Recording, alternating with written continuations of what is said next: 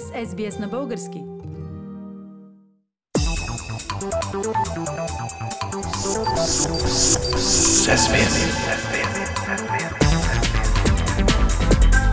Акценти на седмицата.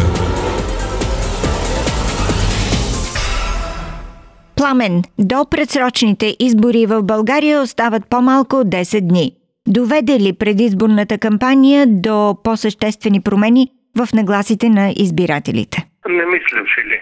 По официалните канали кампанията тече доста вяло и повърхностно, а в социалните мрежи май стига най-вече до твърдите ядра на съответните партии. Така че няма как да се очакват големи промени в сравнение с изборите през април. Тук изглежда на българите вече наистина им идва в повече постоянно да се взират в политиката, без на хоризонта поне да се мернат очакваните промени. Някои смятат, че съвпадението на предизборната кампания в България с Европейското първенство по футбол също е причина за слабия интерес от публиката към политиката. Мислиш ли, че е така? Ех, можем да добавим, че сега в момента тече и най-голямото световно колездачно състезание Тур де Франс. Започна и тенис турнира в Уимбълдън. В разгара си е и сезона на отпуските. Изобщо, ако търсим странични фактори, винаги ще ги намерим. През април, например, пика на коронавируса играеше роля за ниската избирателна активност. Но сега това не влияе, защото заразените са вече трайно под едно на сто от е, хората, които се изследват всеки ден. Тогава на този фон очаква ли се избирателната активност да е по-висока? Да, вероятно, но не чак толкова много. И още е трудно да се каже в чия полза ще бъде повишената евентуално избирателна активност. Просто разликите в подкрепата за отделните партии, които социолозите отчитат в момента, са твърде малки в сравнение с предишните избори и по всичко изглежда, че резултата ще бъде почти същия. Може би не съвсем, защото се очаква този път в парламента да попаднат и тъй наречените патриоти, които през април отсъстваха. Да, вероятно коалицията от ВМРО, Националния фронт за спасение на България и партия Воля ще влязат е, в парламента. Въпросът е дали това ще е за сметка на е, изправи се мутри вън партията на Майя Манолова или този път просто ще има 7, не 6 партии в е, Народното събрание. Е, друг интересен въпрос е дали и доколко има такъв народ. Партията на шоумена Слави Трифонов ще сближи позициите си с ГЕРБ. За мен е интересно също да видя развитието и на някои други сюжети в известна степен, свързани с изборите, но и не само с тях. Какви по-точно сюжети имаш предвид? Ами интересно е, например, дали беглец от българското правосъдие Васил Бошков ще се върне в страната за изборите, както обеща. Той е неформален лидер на партия и кандидат-депутат. Големи билбордове с неговия лик е, красят улиците на България, докато прокуратурата продължава да го разследва. Наистина ми е интересно какво ще стане, ако Бошков понече да се върне. Не по-малко интересен е и сюжета с един друг обвиняем, Николай Малинов. А каква пък е историята с него? Преди две години той беше обвинен за шпионаж в полза на Русия. Мярката за неотклонение тогава предвиждаше Малинов да не напуска страната, но се намери съдя, който да му разреши.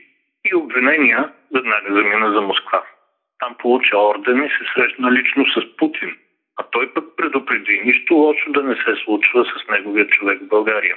Малинов се върна и продължи с русофилските си подвиги. Дори създаде и партия, цинично наречена Възраждане на Отечеството.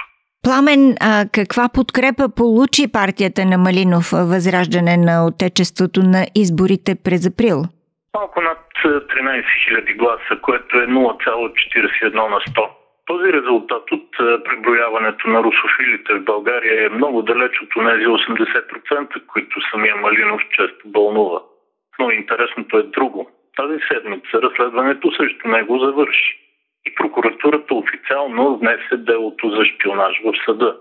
А Малинов отново се оказа в чужбина.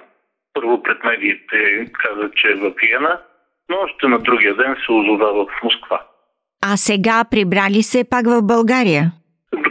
Знам, не. Макар от начало да твърдеше, че веднага се връща, за да събори в съда обвинението срещу него.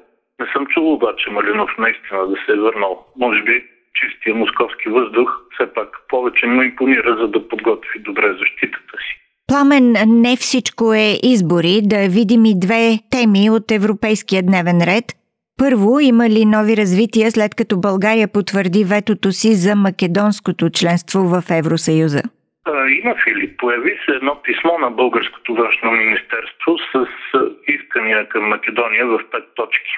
Ние коментирахме повечето от тези искания миналата седмица, макар тогава още те да не бяха официални. Истинското развитие обаче дойде от Скопие. Македонският външен министр Бояр Османи буквално обърна палачинката в отношенията, като заяви ние ще преговаряме по тези точки, ако България вдигне ветото.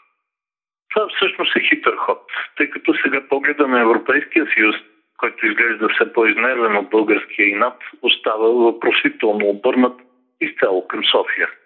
Пламени и още една европейска тема. Какво направи Европейския съюз с предложението на германския канцлер Меркел и френският президент Макрон Владимир Путин да бъде поканен на европейската среща на върха?